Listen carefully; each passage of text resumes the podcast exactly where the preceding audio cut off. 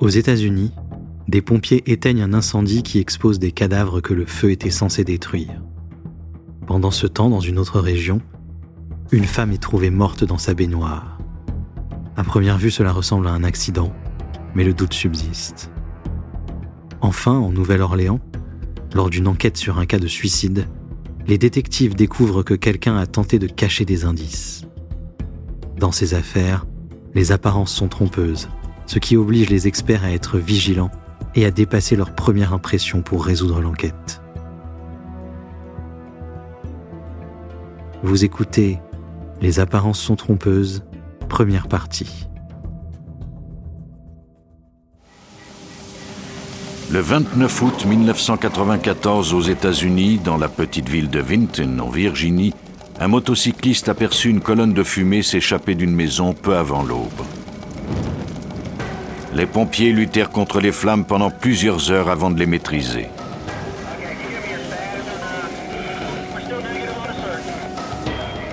La vitesse à laquelle les flammes s'étaient propagées indiquait qu'il s'agissait d'un incendie criminel.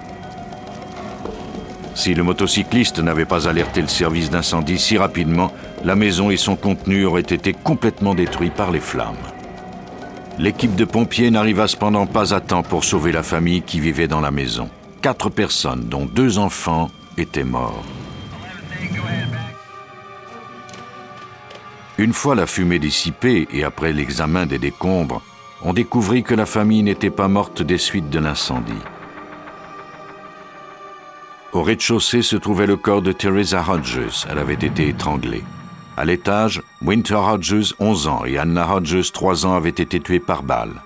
Dans la chambre à coucher principale se trouvait le corps de leur père, Blaine. Il avait reçu un coup de feu dans la tête.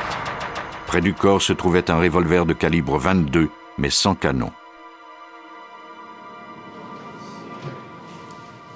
L'agent spécial Barry Kissy de la police de Virginie avait déjà une idée de ce qui s'était produit. Il était évident qu'il s'agissait de meurtre, suivi d'un suicide.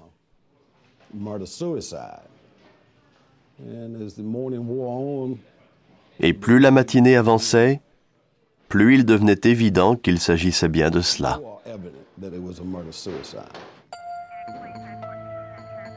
Blaine Rogers venait d'être accusé d'escroquerie par son employeur, le service des postes des États-Unis. La police croyait que Blaine, déprimé à la perspective d'aller en prison, avait tué sa femme et ses deux enfants. Il avait ensuite aspergé sa maison d'essence, y avait mis le feu et s'était tiré une balle dans la tête.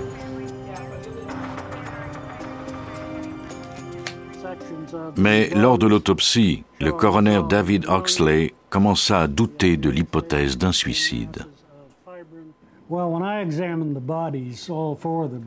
Lorsque j'ai examiné les corps, ce qui m'a frappé, c'est que l'homme, Blaine Hodges, était mort depuis bien plus longtemps que les trois autres. Le corps de M. Hodges était dans un état de décomposition avancé comparé aux autres corps. Oxley avisa l'agent spécial Kissy que Blaine Hodges n'avait pas pu tuer sa famille. Il était mort au moins 12 heures avant eux. L'arme trouvée dans la maison suscita de nouvelles questions. Les balles prélevées sur le corps des victimes étaient toutes de calibre 22, c'est-à-dire du même calibre que l'arme découverte près du corps de Blaine Rogers. Quelqu'un avait limé le numéro de série de l'arme, ce qui empêchait de retracer son origine. Il était également fort étrange que le canon ait été enlevé. Cette partie de l'arme laisse des marques en spirale, appelées cloisons et rayures sur tout projectile qui en sort. Les balles découvertes sur les victimes portaient bien ces marques, ce qui signifiait qu'elles provenaient d'une arme dotée d'un canon. L'expert légiste William Conrad du service des sciences judiciaires de la Virginie était convaincu que quelqu'un d'autre que Blaine Rogers avait appuyé sur la détente. Le canon avait été enlevé et pourtant il y avait des marques sur la balle qui se trouvait dans la tête du père. Il était impossible qu'il ait pu tirer. Impossible parce qu'il n'aurait pas pu se tirer une balle dans la tête puis enlever le canon de l'arme à feu. Conrad doutait aussi que l'arme retrouvée fût l'arme du crime. Les balles prélevées sur les corps avaient six cloisons et rayures. Selon les manuels de référence, l'arme découverte sur la scène du crime laissait huit cloisons et rayures. Conrad en conclut que l'arme découverte à côté de Rogers avait été laissée là dans le but de tromper les policiers. Les policiers ne savaient pas qui avait tué la famille Rogers. Ils interrogèrent leurs amis espérant découvrir une piste. Leur ami le plus intime s'appelait Earl Bramblett. Il passait souvent des week-ends avec la famille. Les deux petites filles l'appelaient Oncle Earl. Les policiers demandèrent à Bramblett de venir au commissariat pour le rencontrer.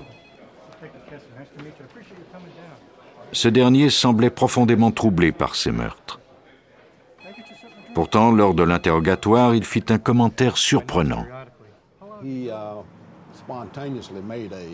Il a dit qu'il était dommage que ce salopard ait tué une si belle famille et qu'il se soit ensuite suicidé. J'ai tout de suite pensé que Bramblett était sans doute impliqué dans les meurtres.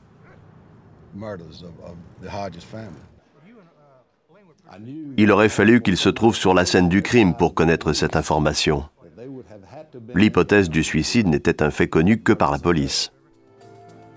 Les médias n'avaient pas fait état d'un suicide et la police ne l'avait jamais mentionné. Bramblett venait de révéler un détail que seul le meurtrier pouvait savoir. Casey ne fit pas part tout de suite de ses soupçons. Il devait disposer de plus d'indices avant de passer à l'action.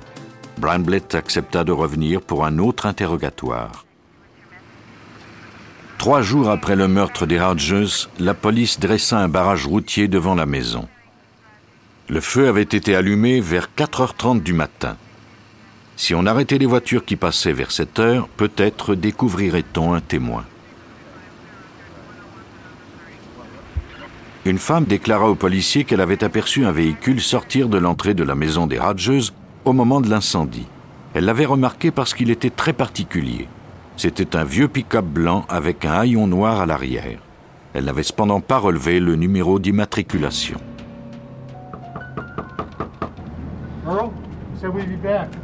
Pendant qu'on établissait le barrage routier, des agents de police retournèrent à la chambre de Bramblett munis d'un mandat de perquisition. Ils se mirent à la recherche d'un indice qui le lirait au meurtre de Blaine Rogers et de sa famille. Devant sa chambre se trouvait un pick-up blanc avec un haillon noir.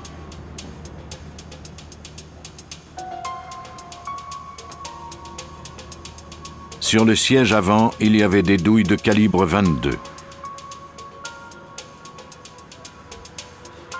Elles étaient de même marque et de même calibre que celles découvertes sur la scène du meurtre. Lorsque le percuteur est actionné, il laisse une marque particulière sur la douille d'une balle.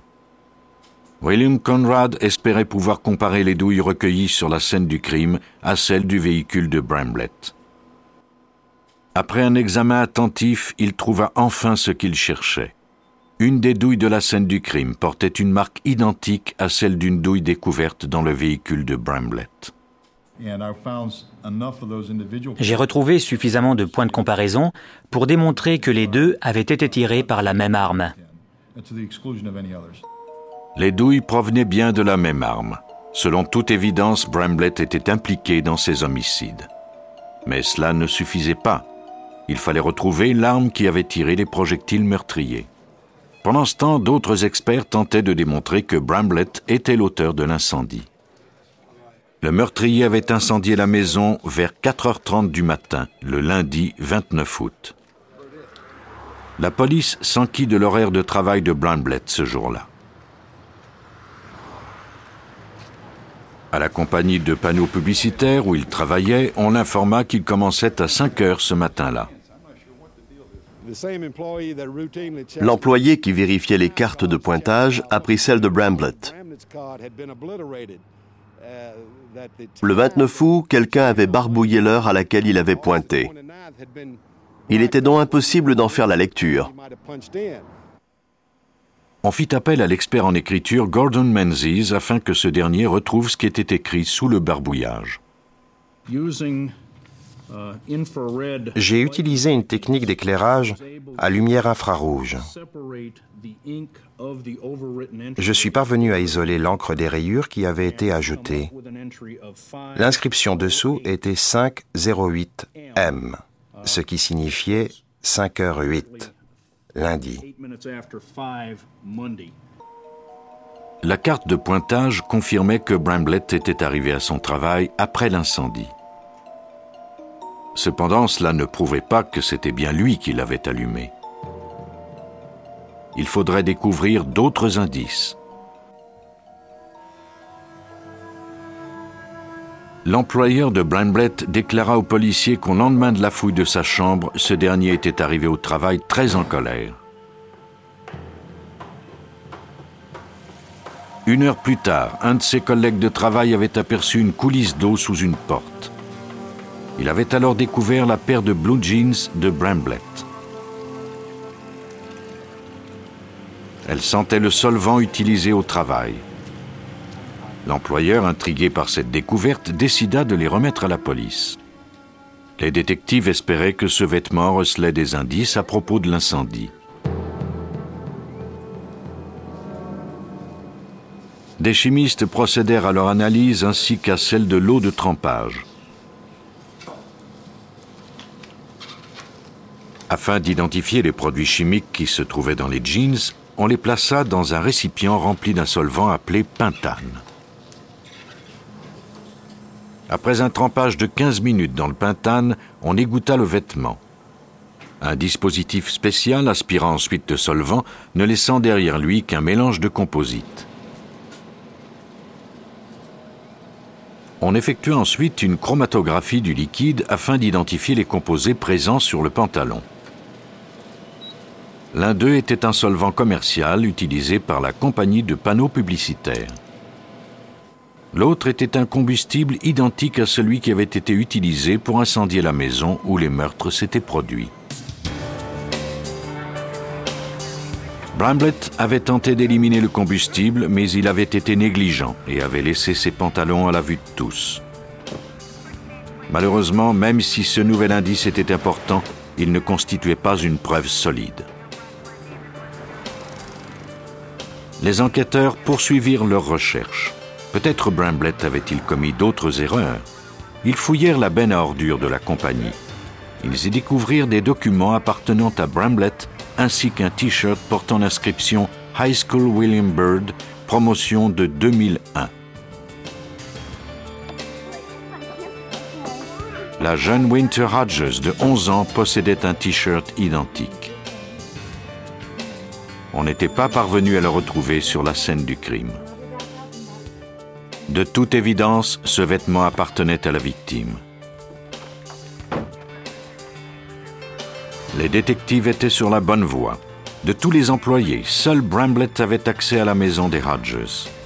La preuve n'était pas formelle, mais elle s'ajoutait aux autres éléments. Bramblett quitta alors la ville au beau milieu de l'enquête. Les policiers de Virginie continuèrent cependant à le surveiller. Ils croyaient ne pas disposer d'assez de preuves pour le faire arrêter. Ils ignoraient que tous les éléments étaient déjà en place.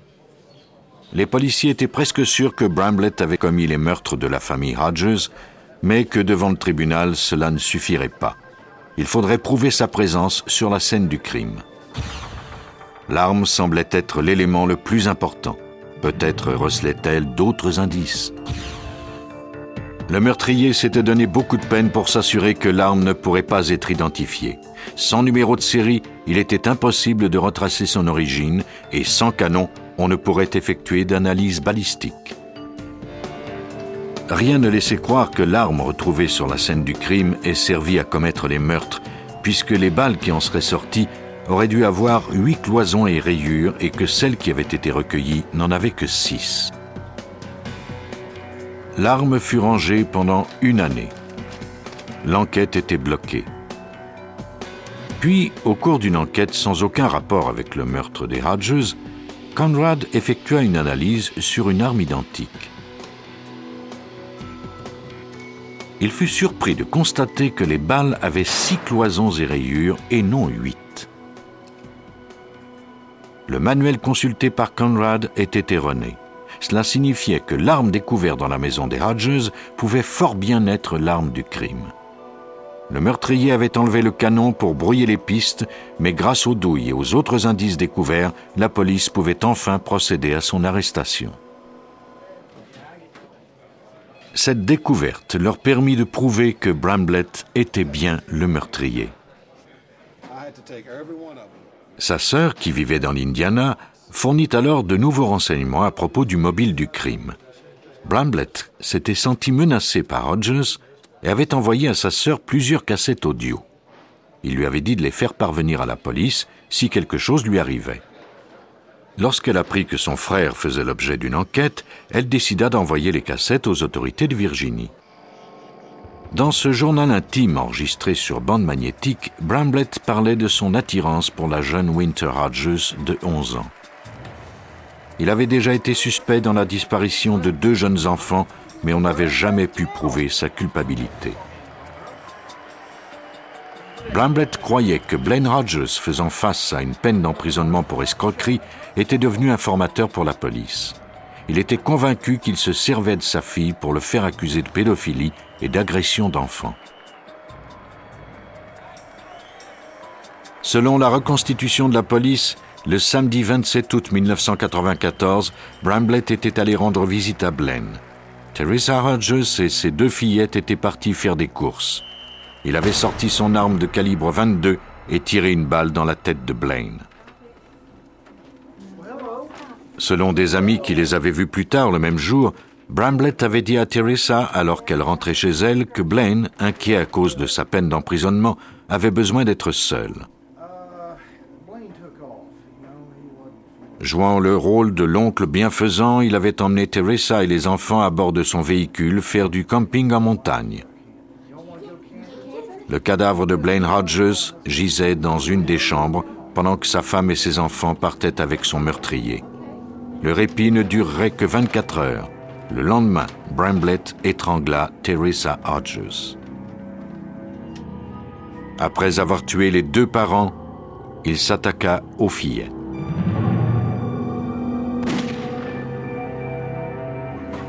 Il plaça ensuite l'arme du crime près du corps de Blaine Rogers afin que l'on croie que ce dernier avait tué sa famille avant de se suicider. Il était convaincu que le combustible détruirait tous les indices et que la police croirait qu'il s'agissait de l'acte d'un père désespéré. Il ignorait que tout de suite après son départ, un motocycliste verrait la colonne de fumée et aviserait le service des incendies. Selon l'agent spécial Barry Kissy, le stratagème de Bramblett avait presque fonctionné. Selon son plan, la police croirait qu'il s'agissait d'un suicide et qu'il serait hors de tout soupçon. Et cela aurait pu fonctionner, mais il ignorait que le service d'incendie de Venton répondrait si vite à l'appel et que les corps à l'étage ne seraient pas détruits.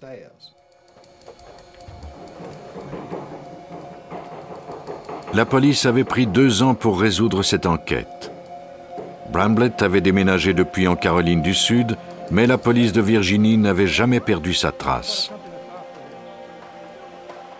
Il fut arrêté en juillet 1996, jugé coupable de quatre meurtres et condamné à mort. Les meurtriers tentent souvent de déguiser leurs crimes, mais parfois la vérité n'attend qu'à être découverte. Le 29 avril 1997, la police de Marion, en banlieue de Philadelphie, arriva à la maison d'un certain Craig Rabinowitz. Il avait appelé le service d'urgence pour signaler qu'il avait découvert sa femme inconsciente dans sa baignoire. Il trouvait Rabinowitz serrant contre lui le corps de sa femme Stéphanie dans la baignoire telle qu'il l'avait découverte. Selon lui, elle était couchée sur le côté, la tête sous l'eau. Il ne comprenait pas pourquoi sa femme s'était noyée. Les ambulanciers tentèrent de la réanimer, mais elle était déjà morte. Selon le détective Charlie Craig, la mort de Stephanie Rabinowitz semblait accidentelle. Ma première impression après avoir vu le corps de Stéphanie et parlé au docteur du service d'urgence, c'est qu'il s'agissait d'une mort inexpliquée ou d'un accident. Sa famille et ses amis étaient sous le choc. Cette femme était encore jeune. Craig et elle s'étaient rencontrés dans un camp de vacances. Il était moniteur et elle adolescente. Après leur mariage, Stéphanie avait fait son cours de droit puis commencé une carrière très prometteuse. Pour leur entourage, c'était le couple idéal. Mais leur bonheur avait connu une fin tragique.